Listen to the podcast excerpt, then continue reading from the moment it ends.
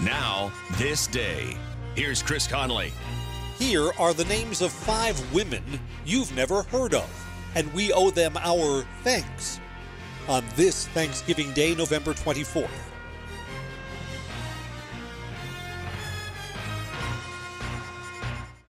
Mike Rowe here with a gentle reminder that civilization is held together by pipes, wires, and cables. It's true. There are over 5 million miles of gas lines, power lines, fiber optic lines, water lines, and sewer lines, all buried beneath your feet. And every 60 seconds, somebody digs into one. Look, if you're thinking about digging around, do yourself a favor and call 811 first just to find out what's down there. Trust me, you don't want to find out the hard way. Call or click 811 before you dig and visit safeexcavator.com for more info. The first woman is Susanna Winslow. She was a midwife, and when she was widowed, she would marry Edward Winslow, who would become governor of Plymouth Colony. Mary Brewster, at 52, was old for a pilgrim. She was the wife of the Reverend William Brewster. Elizabeth Hopkins was a 33 year old. Her husband survived a shipwreck two years earlier.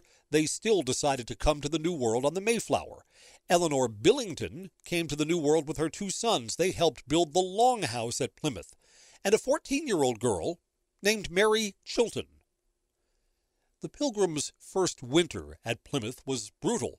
Nineteen women made the trip, and only five survived Susanna, Mary, Elizabeth, Eleanor, and young Mary. They cooked and served the first Thanksgiving meal for 141 colonists and Indians, which we celebrate on this day, November 24th.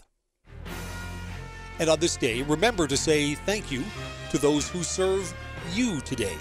Happy Thanksgiving. I'm Chris Conley.